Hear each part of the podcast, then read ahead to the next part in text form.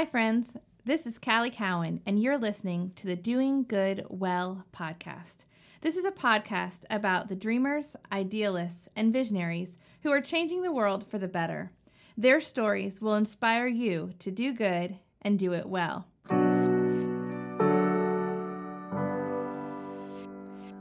Today, I am excited to have Diane Weed as a guest of the podcast. Diane is the founder and executive director of The Twig, which is an organization that serves children in foster care. And she also happens to be my mom.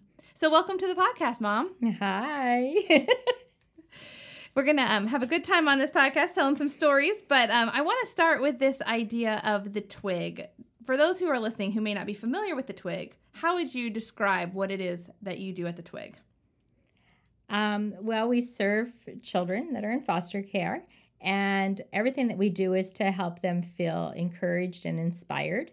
Um, these kids come in with um, situations that, by no fault of their own, they're in. And we just want to remind them that they're loved and that they have a future and they have a God that cares about that.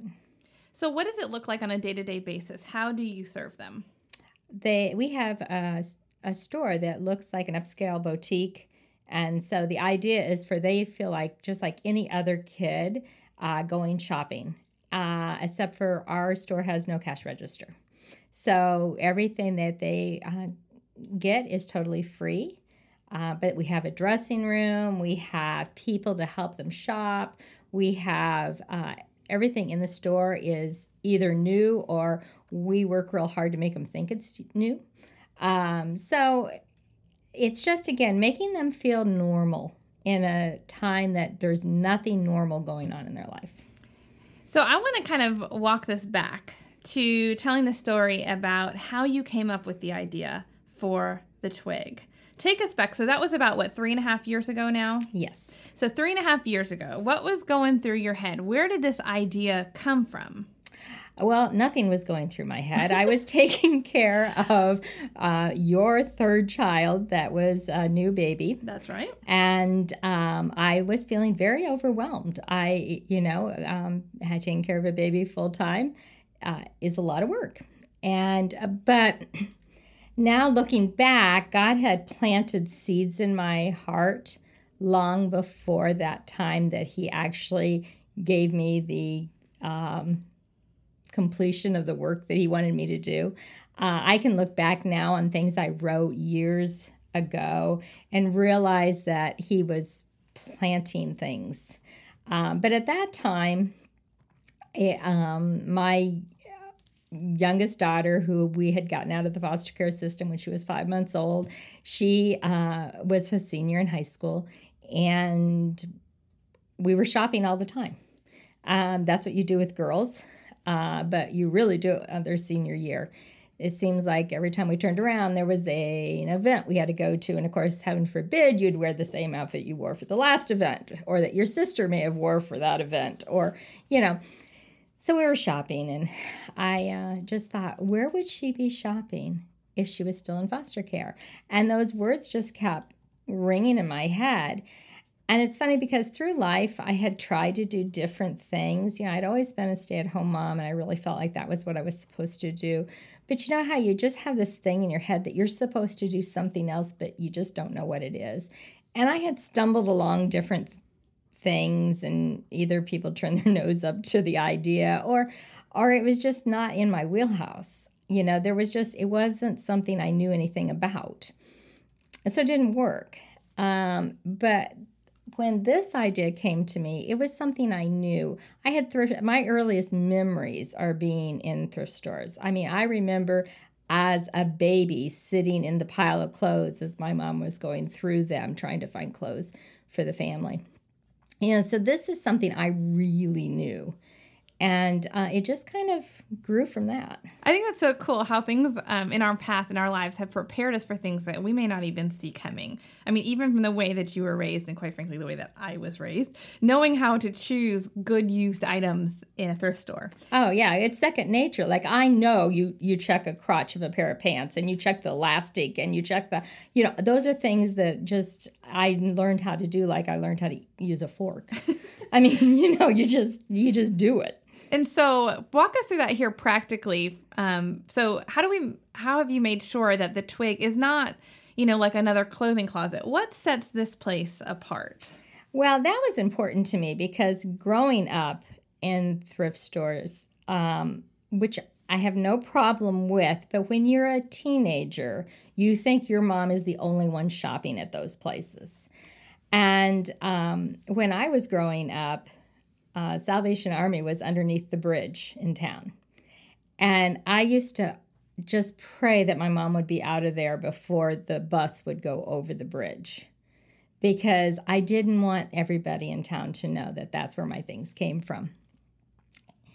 Right or wrong, that's how I felt. And knowing that, I felt like other kids wanted a place that they didn't know that it was some place for children in foster care. So my whole goal was to make this not so the the the name does not reflect that. The name is just a name that they could tell. Oh, I went to this boutique called the Twig.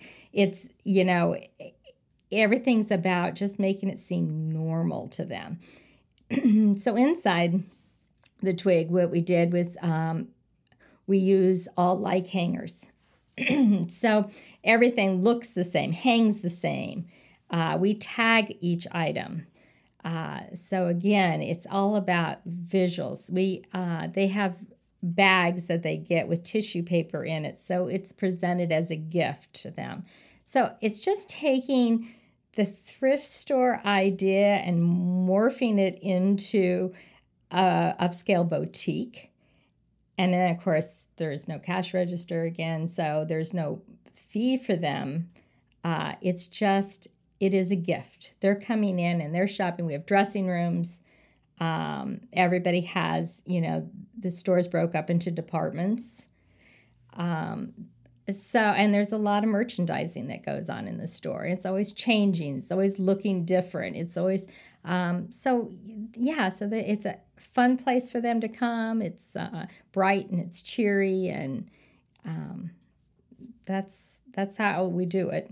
So it's been cool to me to hear stories um, from kids that have come in and shopped and to hear what their expectation was when they were told, oh, we're going to go to this place.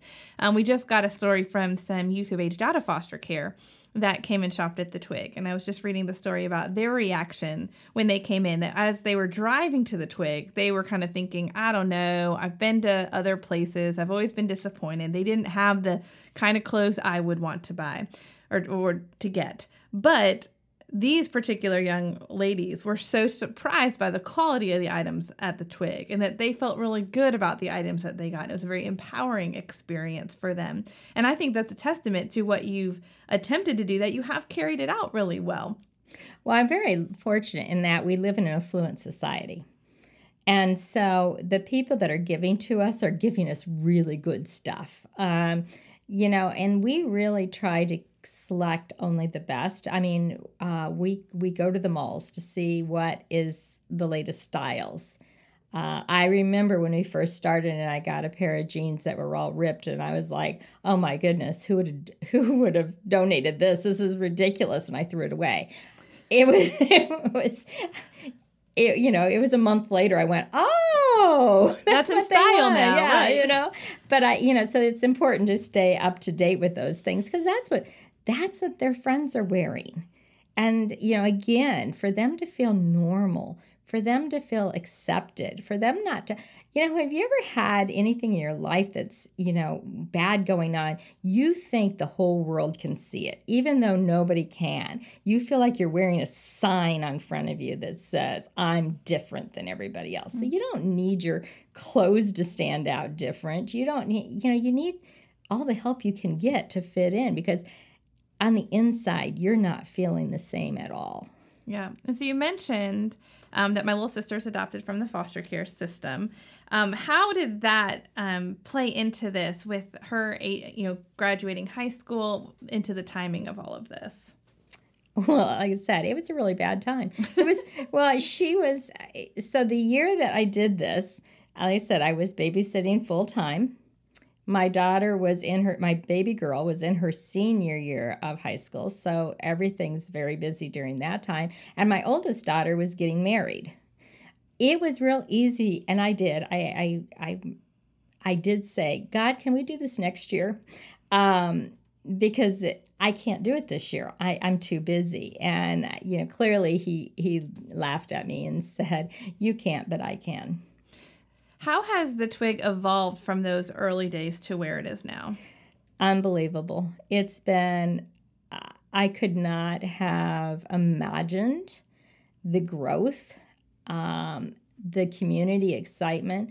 When I remember when I first um, put out there on social media that I was going to do this, it was really a scary thing because it's one thing to talk about it to your best friend or your kids or your husband, and you know, and even renting a location was like, okay, well, we'll figure out something to do with it if this doesn't work, you know. But when you put it out in social media and you're like, okay, this is like real, I just made this announcement to the world.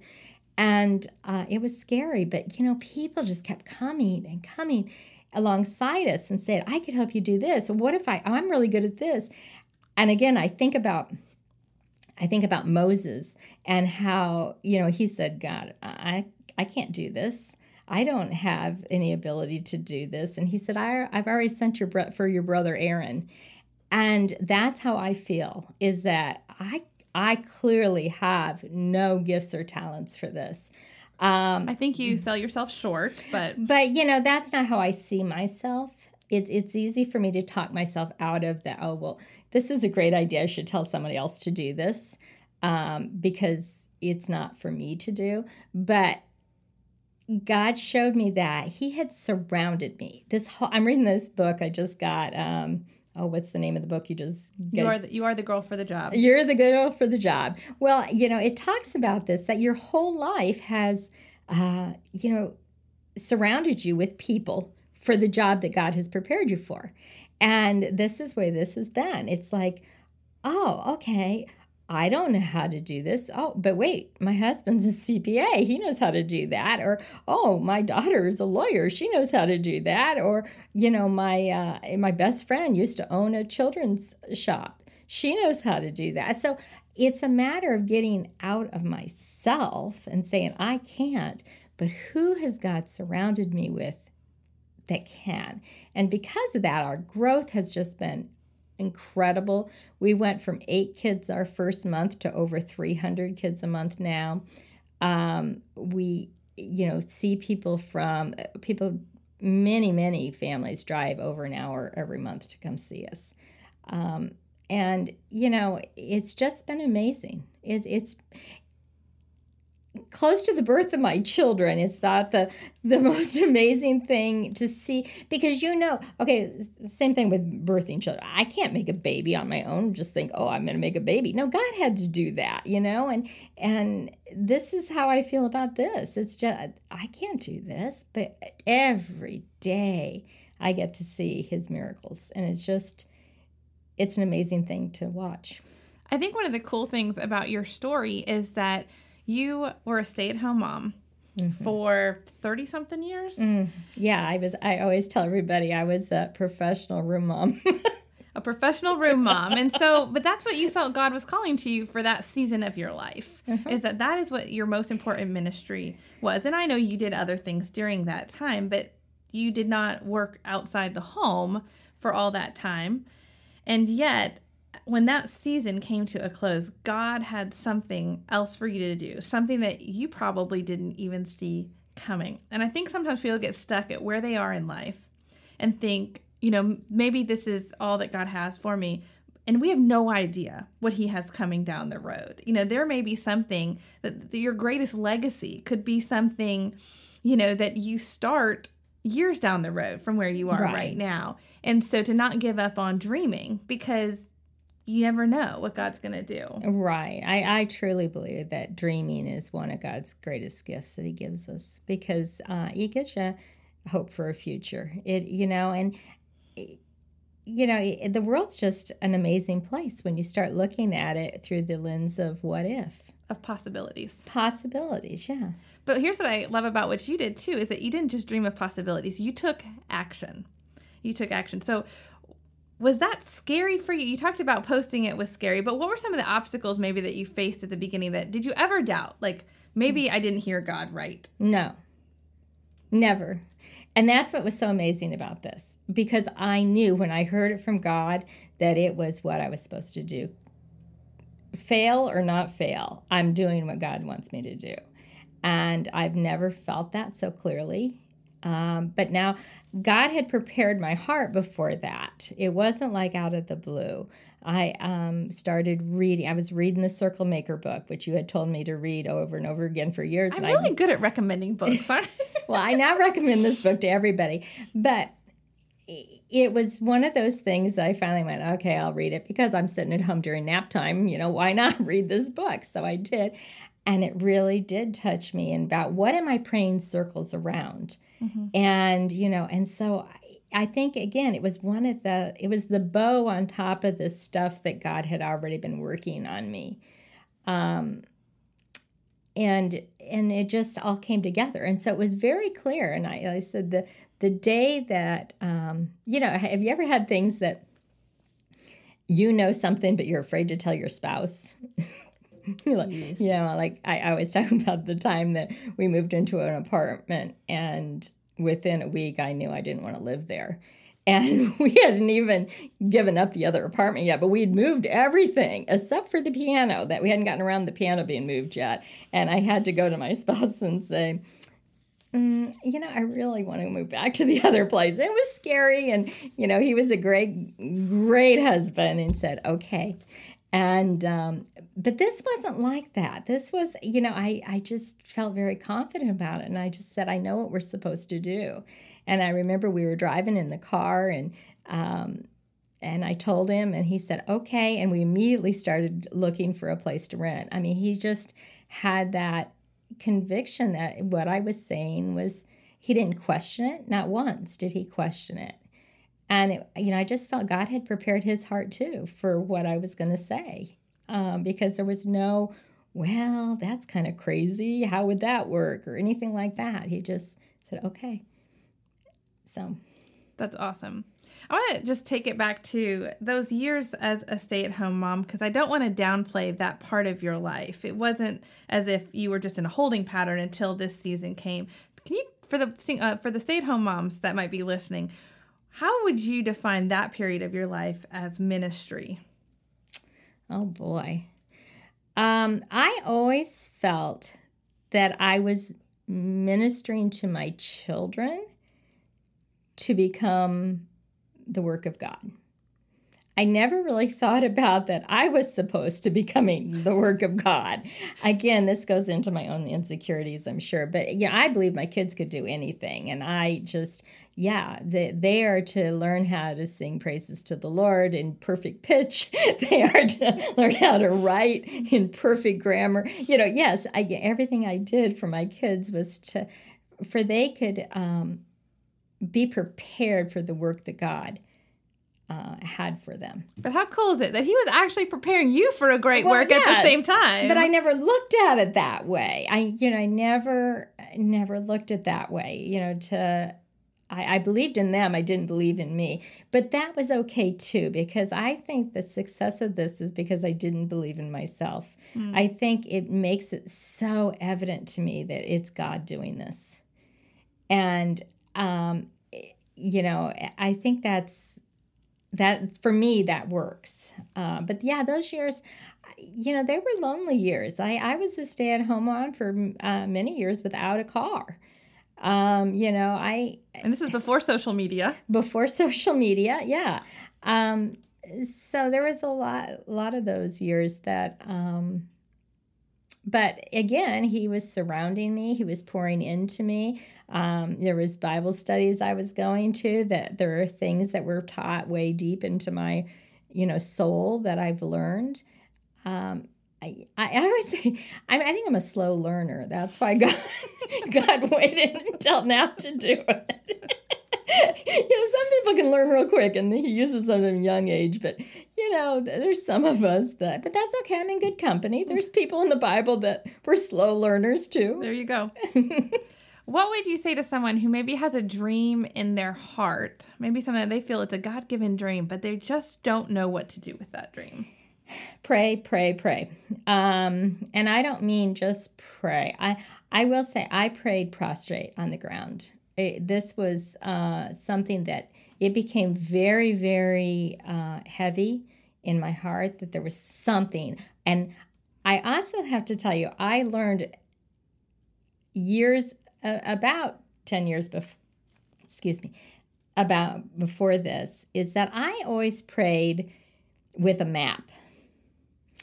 And I used to always say, okay, God, now if you could just get my kid into this school, then they'll meet this guy and then their life will look like this. Mm. And that would be how I would kind of go through life. I was giving God all the direction. And then something happened in my life that I could not see the map anymore. And there was no way to fix it. And um, so during that time, I always tell people there was an episode of uh, Superman, and when Lois Lane died, and Superman was so distraught that he he flew around the Earth and spun it backwards so it could go back in time. And I literally that was my answer to give to God when I prayed. I said, God, you could do this. You you can spin the world backwards, and then it would all be okay again. And uh, he laughed at me. I, I remember him laughing at me and saying, I made the world without your help. I think I can figure this out without your help. And it taught me not to go to God with a map and just trust. And so my prayer life changed at that moment. And so I think that again was part of that preparation. I didn't give God what I wanted to do. I didn't even, you know, I, I. I gave him a suggestion of the timing. Next year would be better, but, but you know, it wasn't my. It wasn't me. It wasn't my plan. It was God's plan. And so I just prayed around that plan and and give me wisdom, give me discernment, give me encouragement, give me, you know, what is it I'm supposed to do? And so, know, I was very clear uh, in my prayer life about that. And so that would be what I'd suggest for people so that kind of leads into this question about what would your hopes be for the future for the twig? Although that's an interesting question when you don't want to give God the map, but do you have dreams and hopes in your heart for what the future holds for this place? Yes. I think you always have dreams and ideas. I mean, there's no shortage of that with you. I really want every child and I hate to limit it this way, but I'm going to limit it to every child in the United States to feel uh, that even though that they are in the foster care community, that they have value, that they matter, that our our um, that our country would be aware of these kids, these silent kids, you know, these kids are all around us and no one knows. I have so many people I tell about the statistics of the, how many children are in the foster care system. There's over 400,000 in our country. And, you know, people would just start crying and say, I had no idea. Yeah, well, they're in our churches, they're in our schools, they're on our playgrounds, they're all around us. But we're ignoring these kids. You know, um, these these kids need they need help. Their statistics don't look good for the future and that's their future is our future as a country. So i yes i that's my dream is that um, we would start having more conversations about these kids in every aspect. Our schools need to be talking about these kids. Our churches need to be talking about these kids. Um, we just need to have conversations that acknowledge that they exist and then what are we going to do about this I think that's awesome. So, the name of the podcast is Doing Good Well. In your own words, what, what does it mean to do good and do it well? to do it the way God wants you to do it. You know, David took out the took out Goliath with a slingshot. Now, some people probably wasn't didn't think that was well. He could have done it in a much classier, show, showier way, but he didn't. He took what he had, what he knew, and he did it to the best of his ability, and he was successful at that. So I think that's it. Take what you have, do it well, and God will have his outcome the way he wants it. Well, thanks for uh, being on the podcast today. I think you have a great story. I think it is inspiring in so many ways. We were just talking to somebody before we jumped on the podcast about why your story inspires her. And it's because this wasn't your background. You don't have a degree in nonprofit leadership. No, but- I don't have a degree at all. so people wouldn't look at you and say, "Oh, Diane, you are the person that should do this." But when you put yourself in God's hands and said, "God, I'm willing," God has used you to accomplish great things. And I think that is inspiring for anybody who is listening that they can do great things, not for their glory, but for God's glory, mm-hmm. as long as He is leading the way. And I think I think the way that you answer that question is just amazing. So thanks for being on the podcast today. Uh, thanks for having me, and thanks for always pushing me out of my comfort zone, Callie. I do what I can.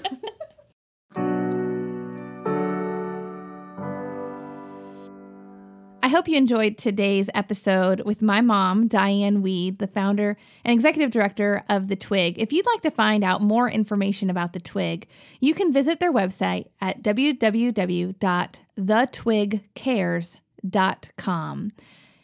As always, if you enjoy the podcast, please uh, rate it or review it. And we look forward to seeing you next time here on Doing Good Well.